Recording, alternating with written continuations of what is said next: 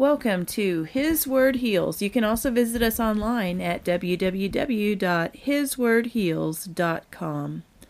As always, my prayer is, Father, that my words would fall to the ground if any are in this message, but that yours would be received and would not come back void as you promise. In Yeshua's name, I pray.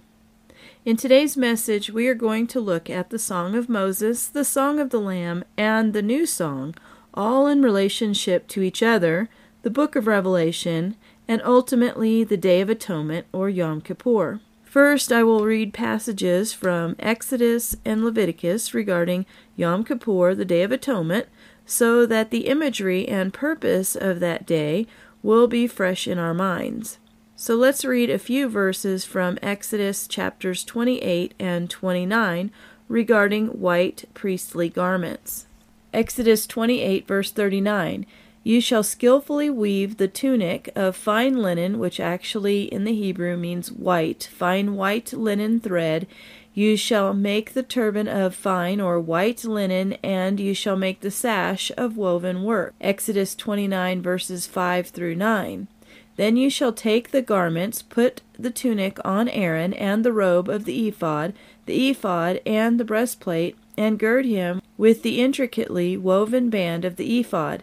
You shall put the turban on his head, and put the holy crown on the turban. You shall take the anointing oil, pour it on his head, and anoint him. Then you shall bring his sons, and put tunics on them. You shall gird them with the sashes, Aaron and his sons, and put the hats on them. Same chapter, Exodus 29, skipping to verses 29 and 30, and then verse 37. And the holy garments of Aaron shall be his sons after him, to be anointed in them, and to be consecrated in them. And these are the white linen garments we just read about. That son who becomes priest in his place shall put them on for seven days when he enters the tabernacle of meeting to minister in the holy place. Verse 37 Seven days you shall make atonement for the altar and sanctify it, and the altar shall be most holy. Whatever touches the altar must be holy, or set apart. Now, from Exodus chapter 30, we'll read about the altar of incense. You shall make an altar to burn incense on. You shall make it of acacia wood. Verse 3 You shall overlay its top, its sides all around, and its horns with pure gold. You shall make for it a molding of gold all around. So the horns are gold, the golden altar. Verse 6 through 8 you shall put it before the veil that is before the ark of the testimony, before the mercy seat that is over the testimony, where I will meet with you. Aaron shall burn on it a sweet incense every morning. When he tends the lamps, he shall burn incense on it, and when Aaron lights the lamps at twilight, he shall burn incense on it, a perpetual incense before Yahweh throughout your generations. Verse 10 And Aaron shall make atonement upon its horns the golden horns of the golden altar of incense once a year with the blood of the sin offering of atonement. And the sin offering of atonement is the goat to Yahweh, as we'll see in just a bit. Once a year he shall make atonement upon it throughout your generations. It is most holy to Yahweh. Now let's read more detailed instructions regarding the altar of incense and the Day of Atonement in Leviticus chapter 16, verses 1 through 34. Now Yahweh spoke to Moses after the death of the two sons of Aaron when they offered profane fire before Yahweh and died. And Yahweh said to Moses, Tell Aaron your brother not to come at just any time into the holy place inside the veil before the mercy seat which is on the ark, lest he die, for I will appear in the cloud above the mercy seat. Thus Aaron shall come toward the holy place with the blood of a young bull as a sin offering, and of a ram as a burnt offering. He shall put the holy linen tunic, which is the white linen garments, and the linen trousers on his body. He shall be girded with a linen sash, and with the linen turban he shall be attired. These are holy garments. Therefore he shall wash his body in water and put them on. And he shall take from the congregation of the children of Israel two kids of the goats as sin offering, and one ram as burnt offering. Aaron shall offer the bull as a sin offering, which is for himself, and make atonement for himself and for his house. he shall take the two goats and present them before Yahweh at the door of the tabernacle of meeting. Then Aaron shall cast lots for the two goats, one lot for Yahweh and the other lot for the scapegoat. And Aaron shall bring the goat on which Yahweh's lot fell, and offer it as a sin offering. But the goat on which the lot fell to be the scapegoat shall be presented alive before Yahweh to make atonement upon it, and to let it go as the scapegoat into the wilderness. And Aaron shall bring the bull of the sin offering, which is for himself, and make atonement for himself and for his house, and shall kill the bull as the sin offering which is for himself. Then he shall take a censer full of burning coals of fire from the altar before Yahweh, and remember that he takes a censer of burning coals from the fire before the altar. Actually, I want to insert some verses from Revelation 8 right here, just so that you can see that Revelation is a Yom Kippur service. So, with compare what we just read to Revelation 8, starting in verse 1. When he opened the seventh seal, there was silence in heaven for about a half an hour. And I saw the seven angels who stand before Elohim, and to them were given seven trumpets. Then another angel, having a golden censer, came and stood at the altar. He was given much incense, that he should offer it with the prayers of all the saints upon the golden altar which was before the throne, and the smoke of the incense with the prayers of the saints ascended before Elohim from the angel's hand. Then the angel took the censer, filled it with fire from the altar, and threw it to the earth. And there were noises, thunderings, lightnings, and an earthquake. So the seven angels who had the seven trumpets prepared themselves to sound. Now let's continue on in Leviticus, reading about the Yom Kippur service. From the altar before Yahweh, with his hands full of sweet incense beaten fine, and brings it inside the veil. And this is again during the Day of Atonement. And he shall put the incense on the fire before Yahweh, that the cloud of incense may cover the mercy seat that is on the testimony, lest he die.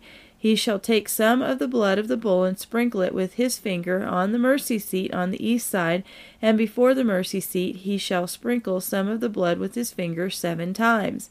Then he shall kill the goat of the sin offering, which is for the people, bring its blood inside the veil, do with the blood as he did with the blood of the bull, and sprinkle it on the mercy seat and before the mercy seat. So he shall make atonement for the holy place, because of the uncleanness of the children of Israel, and because of their transgressions, for all their sins. And so he shall do for the tabernacle of meeting which remains among them in the midst of their uncleanness. There shall be no man in the tabernacle of meeting when he goes in to make atonement in the holy place until he comes out, that he may make atonement for himself, for his household, and for all the assembly of Israel. And he shall go out to the altar that is before Yahweh, and make atonement for it, and shall take some of the blood, and this is the golden altar that is before the veil, just outside the Holy of Holies. He shall make atonement for it, and shall take some of the blood of the bull, and some of the blood of the goat, and put it on the horns of the altar all around. Then he shall sprinkle some of the blood on it with his finger seven times, cleanse it, and consecrate it from the uncleanness of the children of Israel. And when he has made an end of atoning for the holy place, the tabernacle of meeting, and the altar, he shall bring the live goat. Aaron shall lay both hands on the head of the live goat, confess over it all the iniquities of the children of Israel and all their transgressions concerning all their sins, putting them on the head of the goat, and shall send it away into the wilderness by the hand of a suitable man. The goat shall bear on itself all their iniquities to the uninhabited land, and he shall release the goat in the wilderness. And we've done several more detailed messages regarding the two goats of Yom Kippur, and you can find those on our website at www.hiswordheals.com. So we're not going to go into that right here. We are focusing on the Yom Kippur white linen garments, the Yom Kippur sacrifices where the blood is put on the four horns of the altar, and how this imagery appears in the book of Revelation and in relation to the Song of Moses and the Song of the Lamb. Skipping to verse 29, this shall be a statute forever for you. In the seventh month, on the tenth day of the month, you shall afflict your souls, and do no work at all, whether a native of your own country or a stranger who dwells among you. For on that day the priest shall make atonement for you to cleanse you, that you may be clean from all your sins before Yahweh. It is a Sabbath of solemn rest for you, and you shall afflict your souls. It is a statute forever. Just a thought of my own, but perhaps if we afflict our own souls on Yom Kippur, we will be spared the affliction of the Yom Kippur tribulation of Revelation. And the priest who is anointed and consecrated to minister as priest in his Father's place shall make atonement, and put on the linen clothes, the white linen garments, the holy garments. Then he shall make atonement for the holy sanctuary, and he shall make atonement for the tabernacle of meeting, and for the altar, and he shall make atonement for the priests, and for all the people of the assembly. This shall be an everlasting statute for you, to make atonement for the children of Israel for all their sins once a year, and he did as Yahweh commanded Moses. Now, keeping those instructions and imagery in mind, let's read Hebrews chapters 8 and 9, and then we'll move to Revelation chapter 9 as well. Hebrews chapter 8. Now, this is the main point of the things we are saying. We have such a high priest who is seated at the right hand of the throne of the majesty in the heavens of course, speaking of Yeshua and comparing him to the high priest we just read about in the book of Leviticus, a minister of the sanctuary and of the true tabernacle which Yahweh erected and not man. For every high priest is appointed to offer both gifts and sacrifices. Therefore, it is necessary that this one also have something to offer. For if he were on earth, he would not be a priest, since there are priests who offer the gifts according to the law, which we just read about, who serve the copy and shadow of the heavenly things, as Moses was divinely instructed when he was about to make the tabernacle. For he said, See that you make all things according to the pattern shown you on the mountain. But now he has obtained a more excellent ministry inasmuch as he is also the mediator of a better covenant, which was established on better promises. For if that first covenant, the covenant with the blood of bulls and goats, had been faultless, then no place would have been sought for a second. Because finding fault with them, he says, Behold, the days are coming, says Yahweh, when I will make a new covenant with the house of Israel and with the house of Judah, not according to the covenant that I made with their fathers in the day when I took them by the hand to lead them out of the land of Egypt, because they did not continue in my covenant, and I disregarded them, says Yahweh. For this is the covenant that I will make with the house of Israel after those days, says Yahweh. I will put my laws in their mind, and write them on their hearts, and I will be their Elohim, and they shall be my people. None of them shall teach his neighbor, and none his brother, saying, Know Yahweh, for all shall know me, from the least of them to the greatest of them. For I will be merciful to their unrighteousness, and their sins and their lawless deeds I will remember no more. In that he says, A new covenant. He has made the first obsolete. Now, what is becoming obsolete and growing old is ready to vanish away, and that would be the old covenant with the blood of bulls and goats, was ready to vanish away, which it did when the second temple was destroyed in 70 AD. Then, indeed, even the first covenant had ordinances of divine service and the earthly sanctuary, for a tabernacle was prepared the first part, in which was the lampstand, the table, and the showbread, which is called the sanctuary, and behind the second veil the part of the tabernacle, which is called the holiest of all, or the holy of holies, which had the golden censer and the ark of the covenant, overlaid on all sides with gold, in which were the golden pot that had the manna, Aaron's rod that budded, and the tablets of the covenant, and above it were the cherubim of glory overshadowing the mercy seat. Of these things we cannot now speak in detail. Now, when these things had been thus prepared, the priests always went into the first part of the tabernacle, performing the services, but into the second part, which is the Holy of Holies, the high priest went alone once a year. That was on the Day of Atonement, as we just read. Not without blood, which he offered for himself and for the people's sins committed in ignorance the Holy Spirit indicating this, that the way into the holiest of all was not yet made manifest while the first tabernacle was still standing. It was symbolic for the present time in which both gifts and sacrifices are offered, which cannot make him who performed the service perfect in regard to the conscience, concerned only with foods and drinks and various washings and fleshly ordinances imposed until the time of Reformation. But Messiah came as high priest of the good things to come, with the greater and more perfect tabernacle, not made with hands, that is not of this creation. So again, as we were told earlier, the tabernacle on earth that Moses was instructed to make and that the sacrifices were performed on earth within was but a mere copy of those things that are real and stand in heaven even to this day.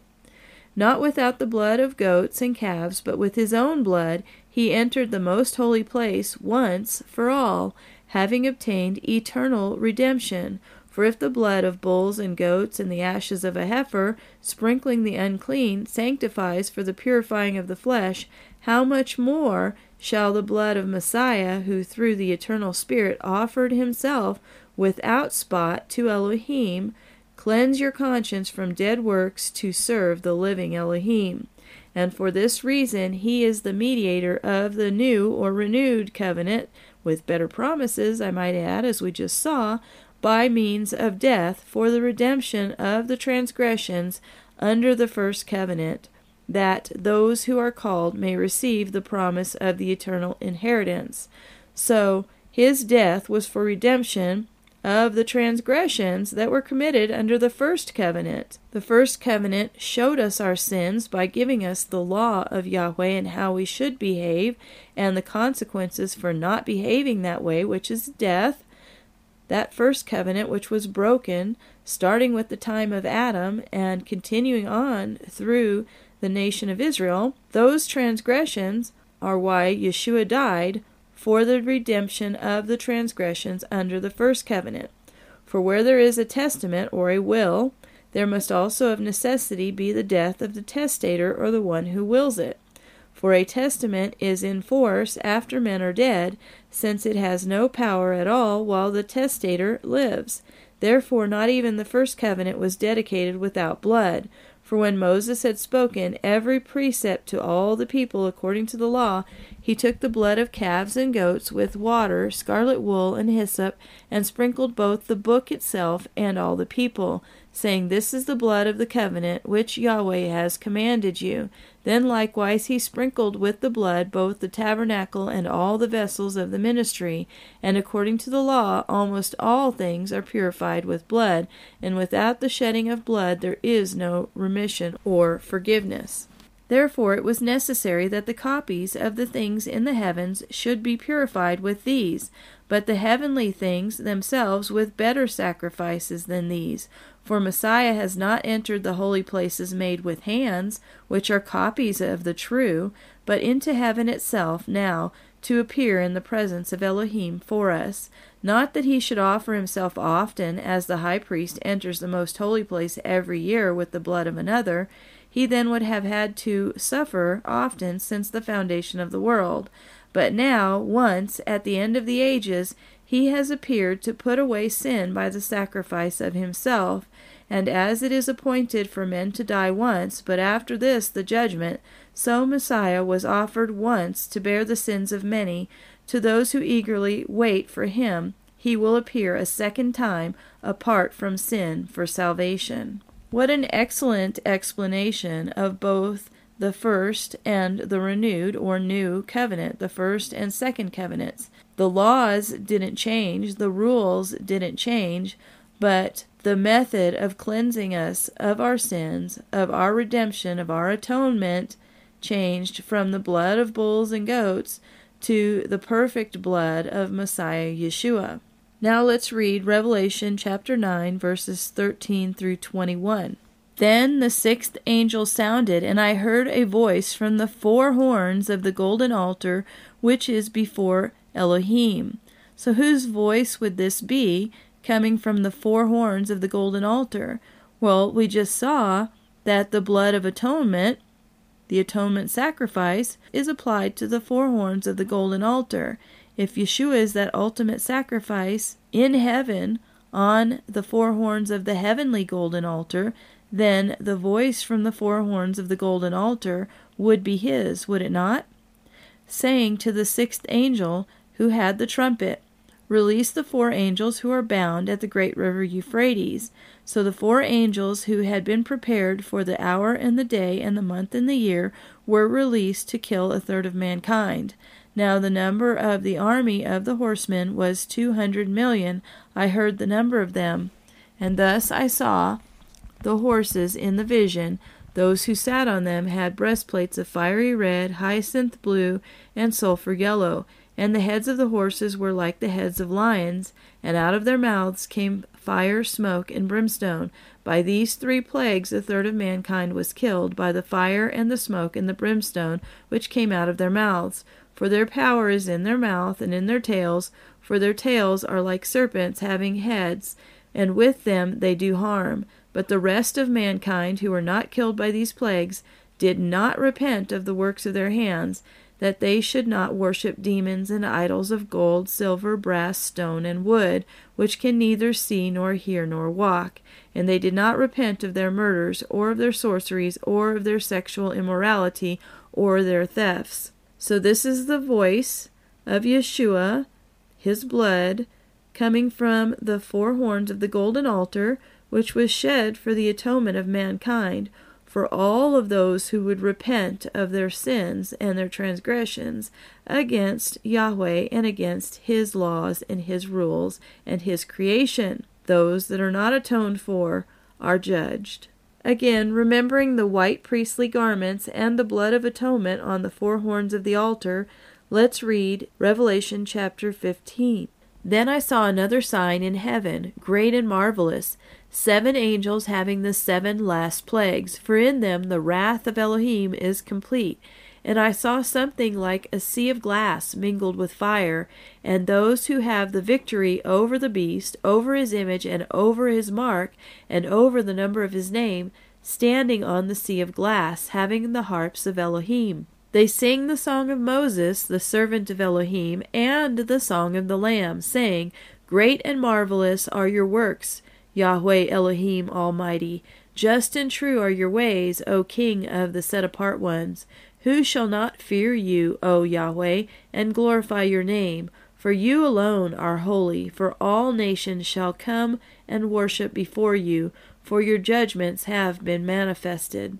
And according to the notations in the New King James Version, what they were saying comes from Exodus, Deuteronomy, and Psalms and Leviticus. So these are just parts of the Song of Moses and the Song of the Lamb, as we will see. After these things I looked, and behold, the temple of the tabernacle of the testimony in heaven was opened, and out of the temple came the seven angels having the seven plagues, clothed in pure, bright, white linen these are the priestly garments, and having their chests girded with golden bands.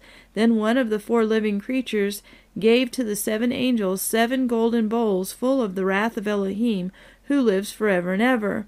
The temple was filled with smoke from the glory of Elohim and from his power, and no one was able to enter the temple until the seven plagues of the seven angels were complete.